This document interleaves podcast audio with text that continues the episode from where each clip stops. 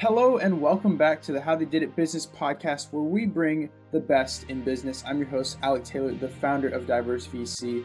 We are now back with Sergio Pollock, the founder of Beta Boom, for part two, taking a deeper dive to learn a little bit more about his background, especially being an immigrant and coming to the States, and investing in exclusively pre seed stage companies led by diverse and generally overlooked founders, particularly immigrants, women, and people of color helping them succeed by giving them the whole bag of tools from product marketing, sales, and fundraising advice. Super excited to have you back for part two. Are you ready to hop in and take a deeper dive on your background? Absolutely, let's do it. Awesome. Sergio, I want to take a deeper dive on your background, being an entrepreneur, being a leader, and now being an investor. Can you tell us a little bit about your background? I know we glimmered on it a little bit. If you can just kind of give us the, the quick run through on how you got to where you are today. Yeah, totally. You know, so so first of all, I would have never in a million years guessed that I would be um, a tech investor. I, I didn't even think about working in tech, to be honest, until I ended up there. But I think, you know, for me, the journey was really kind of a confluence of, of both my personal journey and my professional journey. So on, on the professional journey side, right after college, I, on a whim, moved to, to SF to San Francisco and you know, the first job that I was able to get after looking for quite a while was at Google. And so that's what kind of, you know, jump started my foray into tech. And, you know, and then after that, I, I started an innovation consultancy and that was really great because it allowed me to work for a lot of different clients and on a lot of different innovation projects and build innovation teams, build engineering teams. So it was just like, you know, like two careers worth of, of innovation crash course into less than a decade or a decade uh, ultimately. And then Atma Connect was kind of my first real venture that actually took off and, and had any kind of legs. And so that was really when it clicked. And, and as I mentioned in, in the first part of our conversation, I had a lot of failures leading up to that point. And that's the time when I really kind of got it. So you know, so that was kind of my professional background. I really understood innovation. I really understood tech. I really understood how to build and enable teams. And I really finally figured out what it takes to actually be an entrepreneur and what it takes to build something and grow a customer base. On the other side, my personal journey is you, you mentioned my, my uh, kind of immigrant background.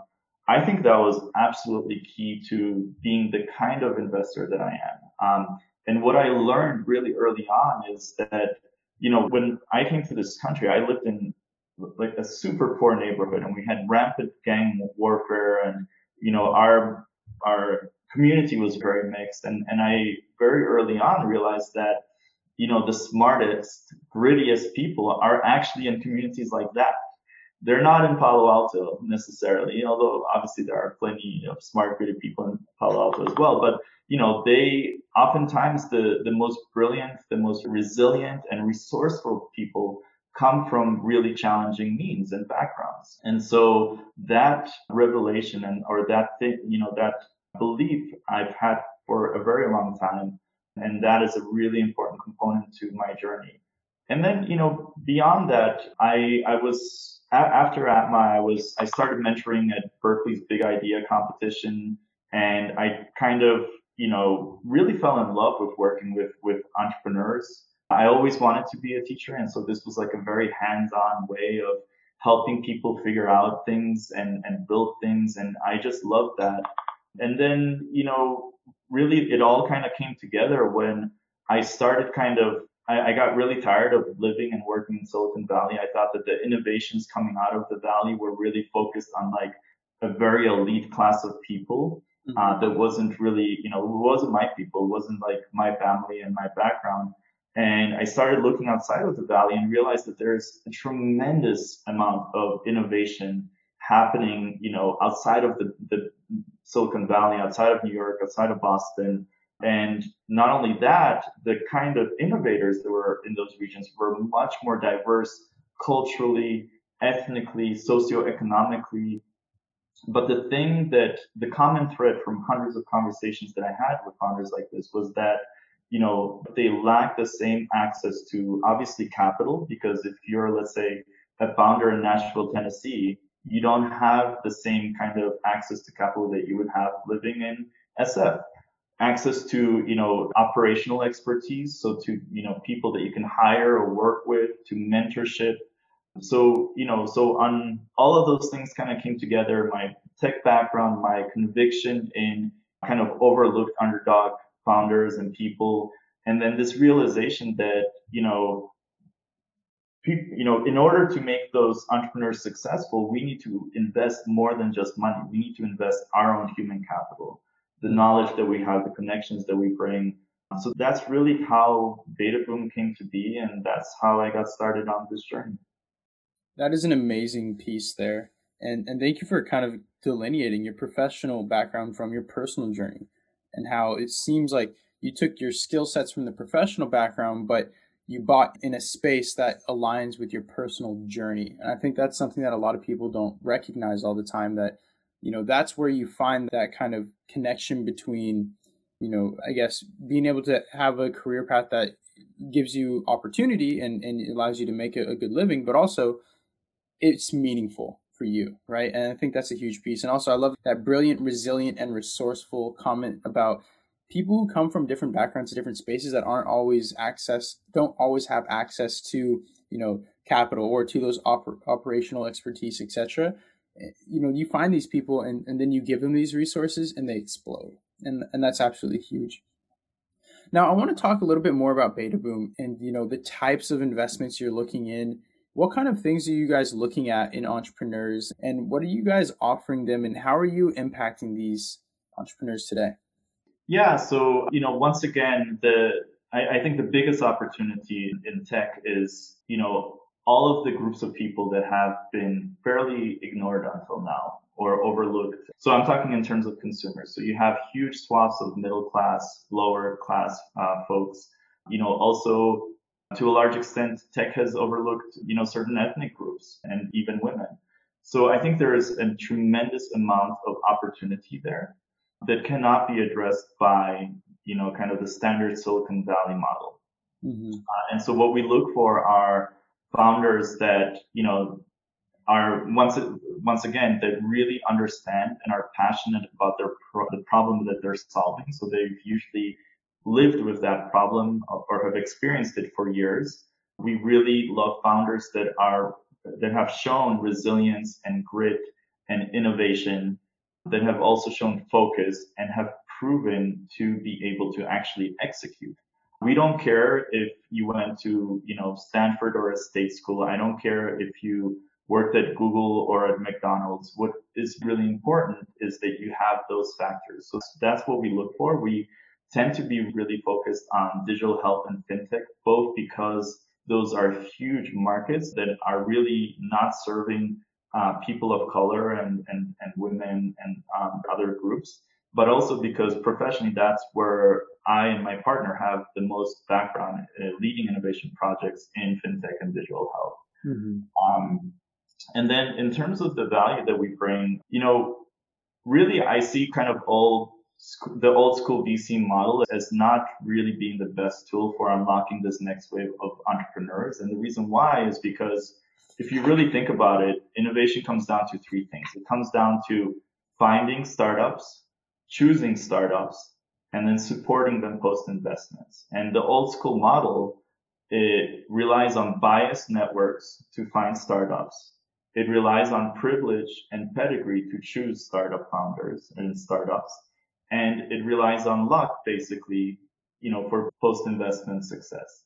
And so what we do is we you know, we, we kind of threw that whole model out and we said, look, how can we get more diverse and equitable deal flow uh, or, or see kind of a, a, really representative set of startup founders and startups. Mm-hmm. And so we have an open application process, first of all. Even startups that are referred to us have to go through our, our application process. We don't give favoritism to you because you come from a network or because you went to a certain school.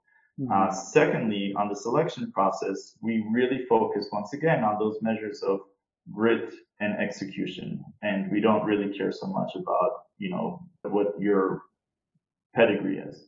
And then really the most important thing that I think we do is that we help founders to succeed. And we do that by working with them every day. After we invest, we work with them every single day on refining their product market fit, on finding viable, scalable marketing channels, and getting ready and putting in place systems for a successful fundraise in the future. And we have a team of experts of, of product marketing, sometimes sales and fundraising experts that work with our teams every single day post investment for six months, sometimes more. Mm-hmm. That makes a lot of sense. And I wanted to understand a little bit more about how you're finding these people. I think a big part with Diverse VC and, and what we're doing right now is we're trying to target the ideas of diversity. How do you, in, specifically in businesses, right? How are we bringing these people in? How can you change your branding, your hiring methodologies, your onboarding, your continued development to make sure that once you have found these people, they're successful. But scaling back to just finding these people, where are you finding them? Yeah, I think, you know, for us, it's really kind of a combination of things. So I, I think I, if I were to break it down, I would say that we have kind of a targeted approach and a broad approach. So with the targeted approach is we are being very intentional about building our personal network with other, let's say, incubators and accelerators that invest heavily in overlooked founders and other downstream investors as well, where, you know, maybe they're seeing founders that are too early for them, but are just the right stage for us. So that is one part of it is being really intentional about kind of counteracting, you know, the traditional biases in, in, in our professional, you know, social networks. On the other hand, as you know, we also, like I said, have an open application and we try really hard, for example, to provide valuable resources to the community so people organically find us. Because, you know, not everybody is going to be in our network. And so we want to make sure that we really see a very broad uh, cross section of, of founders, both geographically, you know, ethnically, socioeconomically. And that seems to work. I would say like in terms of startups that we've invested in, most of them kind of come find us organically without really uh, going through our personal network. Keyword searches, it's amazing SEO. That's awesome. That's fantastic. Now, I want to talk a little bit more about, you know, how you guys are currently infusing diversity into these businesses. Because you can start a business with you know this to, to be simple and, and using my personal experience perhaps and take it with a grain of salt. You know you start with the black founder but then if the rest of the board that gets built around them the rest of the team around them they're not diverse you kind of end up going in the wrong direction. How are you guys today trying to make sure that your companies are maintaining diversity or at least trying to hold on to some of those core principles yeah, so you know, I, I, think it's we, we try to be really intentional about not leaving things up to chance. So in terms of connecting our teams with advisors and mentors, we really try very hard to build a network um, that is representative of our own founders. You know, so mm-hmm. uh, for example, having a lot of female executives that can mentor and advise our founders or, or people of color that are that have those kind of executive backgrounds or startup backgrounds. The other really key part is that obviously, you know, part of building a business is growing your team. So we try really hard as well to build networks of that operational expertise. So people that our teams are going to either hire or they're going to bring on as co-founders or work with in other ways. We want to make sure that they have access to a greater pool, a more diverse pool of talent. And so I think, you know, all in all, I, I, think those things work. And then obviously, just you know, the nature of, of our own uh, founders, because they they come from kind of more diverse backgrounds, they appreciate diversity more and yeah. diversity. And you know, that is one really. I mean, it's it's been shown that that the diversity of teams leads to better economic outcomes, and so they get that. So I think that they kind of bring the will, and we try to bridge those gaps and, and make those connections. No, that makes a lot of sense. And, uh, you know, one of the pieces that's so interesting is that so many companies inside of the VC space do not have that same amount of success. Do you have any insight into why that might be the case that diversity isn't highly present in different, you know, companies or perhaps in some of the companies that are getting invested in today? I think it's a very nuanced and a very multifaceted problem. I, I think, you know, obviously there, you know, there are challenges really early in the pipeline. So, so for example, what I don't understand is why other diversity focus or even other funds that are trying to increase the diversity of their portfolio still put so much emphasis on pedigree and where, where people work at. So if your pool, if you're pulling your pool of startup founders from places like Google and Facebook and, you know, you know, other tech companies like that, that have a history of underemploying diverse, you know, a diverse workforce, yeah. then how, how does that work? I, I, just like mathematically, I don't get it. So I, I think that, you know, in, you know, it's a combination of employing more people in the tech industry as a whole. It's and before then, it's a matter of uh, providing access to training and to education. And you know, in in the entrepreneurial realm, I will say that definitely what I've experienced as the two biggest gaps in in my space are one really early stage uh, funding, so it's kind of the friends and family round. So you know, so I, I recently just brought this up, but you know, a typical white household has more than 10 times the wealth than a, a black household. So, mm-hmm. you know, yeah. typically black founders, for example, don't have the same access to the friends and family money. So we need to fill that gap. And also for the network around them. Hey, John. Hey, Jill, you know, yeah. my son's doing or daughter's doing this. Totally. Know that you guys do some investing and stuff. Would this be something you'd be willing to do ten to fifty thousand dollars to help get it off the ground? Totally with you. Yeah, and then even things like mentorship. You know, most mentors tend to be, you know, white guys, hmm. older white guys, right? And so if you have kind of this new wave of entrepreneurs that are, you know, tend to be a little bit younger, tend to be more racially and and uh, geographically and socioeconomically more diverse, you know, we also need to empower and bring into the fold uh, mentors that that come from similar backgrounds. So and, and I, I, think that's really just scratching the, the tip of the iceberg about all of the kind of systematic uh, issues that are, you know, preventing, you know, other investors from really increasing the numbers. And, and to overcome that, I think, and this is the key point, I think that there are a lot of challenges, but to overcome that, you need to do a lot of work and you need to do a lot of very intentional wealth work. And that's where I think you know a lot of a lot of funds a lot of you know even companies fail is that they they really lack the conviction and they really lack the will to put in the hard work to you know turn those things around and i think some of it is also that they just don't know where to start but you know so but it takes work and and i think that there are many challenges that are kind of contributing to the homogeneity of how capital is allocated and who's hired in tech companies that's fantastic. And thank you for taking a deep dive into that because that was one of the things I wanted to make sure we captured. And that was fantastic, Sergio. Now, I want to move forward to the last couple pieces of this podcast. Where do you see the VC industry moving? I know that you're focused in kind of the tech space and around diverse entrepreneurs, but where, where do you see things moving? Where's innovation coming from? Yeah, I think, you know, I'm, I'm not going to talk too much about sectors, but maybe a little bit. So I do think that, you know, some of the biggest sectors that have been uh, underserved by, by the tech industry are in fintech uh, and digital health and other sectors as well. So I, I think that there's going to be a lot more innovation there. You know, I wouldn't be where I am if I didn't believe that the next wave of founders and startups is going to be coming from much more diverse backgrounds. So I really believe that is happening. And I know it's happening. We, we see that all the time. But the rate at which, you know, female founders are creating businesses uh, or creating startups, the rate at which people of color are creating startups is just skyrocketing.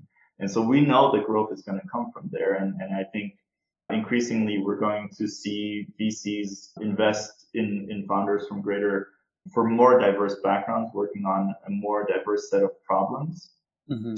I also think that, you know, I really believe that the old school Silicon Valley model isn't really the best model for unlocking this opportunity. And I think that there's going to be, hopefully, there will be a lot of innovation in the investment space in turn on, on, on all three of those fronts on how we source startups, how we find startups, how we choose them, and how we support them and, and help make sure that they're being successful.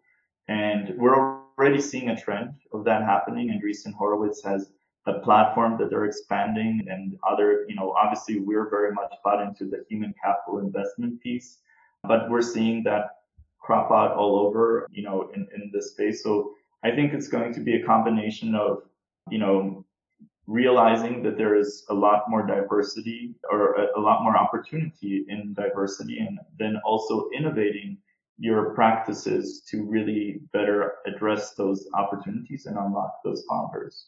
Mm-hmm. That makes a lot of sense. And I agree with you. I think there's a lot of pieces, you know, programs getting pushed out right now, but I think a lot of people are, are at the the intersection of are these things that are people are just checking a box with right now, or do these things truly have the impact that is desired? And I think that's a really interesting piece that we'll have to see just over time. Sergio, last couple of pieces here before we wrap up you know, diversity is closely tied to the core values we have here at Diverse VC from ethnicity to gender, accessibility, industry, and so many other pieces.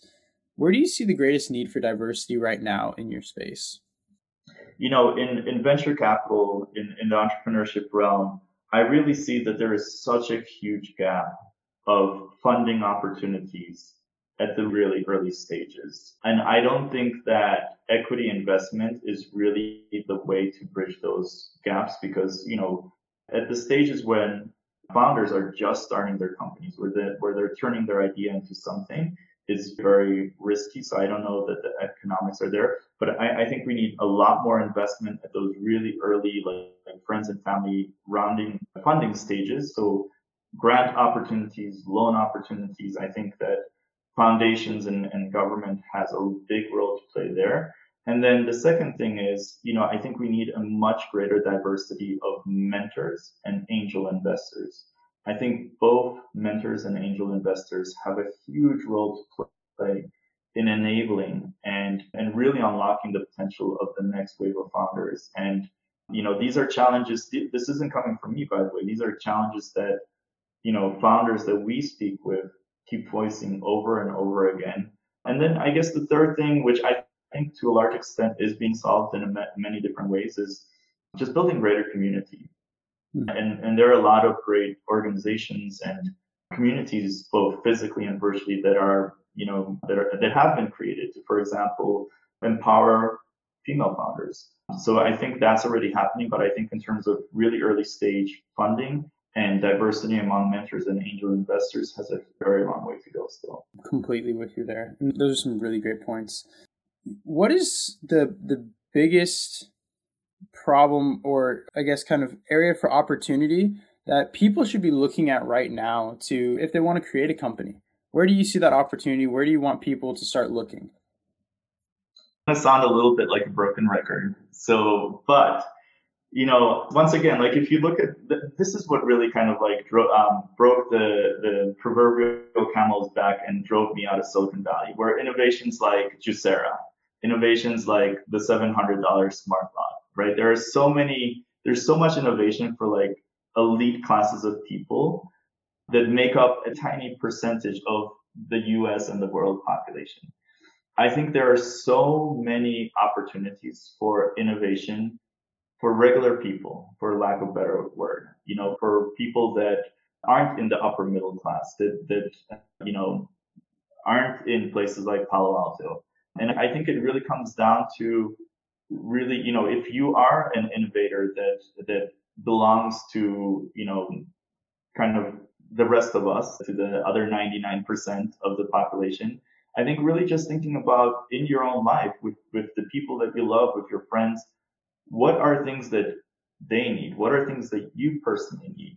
And I'm always, I've always been a really big proponent of building the stuff that, you know, you really care about, that really would make your life better. So, so I can't say that like one particular sector is, mm-hmm. is going to be better than another, but I, I, I think really looking at what you as an innovator, what would make your life better is a great starting point. Mm-hmm. That's fantastic. Sergio, thank you so much for coming on today's podcast. I see an amazing future for what you guys are doing. I mean, clearly you guys have the the secret sauce. With that said, I want to open up the floor to you to share anything to our listeners. We have entrepreneurs, venture capitalists, uh, opportunity seekers. What do you want to tell them? Let them know. Yeah, you know, I, I think if there is one thing that I could convey, so here's something that I always think about. So the venture capital industry was actually invented in the late 1800s and it gained prominence in the 1950s, 60s, and 70s in Silicon Valley. So our industry is super, super old. I think that we can do better. I think that there is so much space for innovation. You know, we're trying really hard to innovate on, on the beta boom side and really find better ways of, of unlocking the next wave of founders. But there are a lot of great other funds and, you know, accelerators and just things that can't even be named that are cropping up. And I love that. I think we need so much more of that. I think that, you know, tech has obviously evolved substantially since the 1950s, whereas the industry that, that, you know, provides kind of the fuel for tech has barely evolved. And accelerators as well, you know, accelerators were founded, what, 15 years ago, which in tech years is like eons. So I just, the thing that I would love from our community, our industry is just continued innovation, is really pushing the envelope, asking questions of, you know, is, is what we're doing the most effective thing that we can be doing? Can we do something better? Mm-hmm. And then for entrepreneurs, you know, I, I think I would just go back to kind of those three fundamental things that I mentioned before is that, you know, no guru is going to give you the magic bullet. If they did, you know, there'd be thousands of billionaires running around. Mm-hmm. It's all, you know, you're, you're going to go through your own personal journey and it's important to get input. It's important to learn and, and get feedback. But at the end of the day, you have to chart your own path. That's the definition of innovation. You know, if, if somebody already has thought of it, then you're not innovating. So if you are an entrepreneur, if you're an innovator, I think focus on your own path, have conviction, but also, you know, be open-minded. And I, I think you will really increase your chances of, of being successful. That's amazing. Sergio, thank you so much for coming on the podcast today. I love your background, an amazing story, so many great insights for entrepreneurs and venture capitalists to take from this conversation. Thank you so much, and I hope to honestly have you come back in the future. It would be my pleasure, Alec. Thank you so much for having me. I, I really enjoyed our conversation. Okay, listeners, that's all we have for today's podcast. If you took one piece of advice, you got an idea, you learned how to do something new, I count that as a success. A wise person once said that success or a goal can be obtained by taking a whole bunch of little steps, one after another, to eventually get you to the spot that you want to be. And this podcast helps you get there. I'm your host, Alec Taylor. We just had our guest Sergio Pollock on. Check him out. Let us know if there's anything you guys want to hear or anybody you want us to bring on the podcast in the future. But with that said, I'm your host, Alec Taylor, and hope to have you on the next How They Did It Business podcast, where we share stories from the best in business. See you later.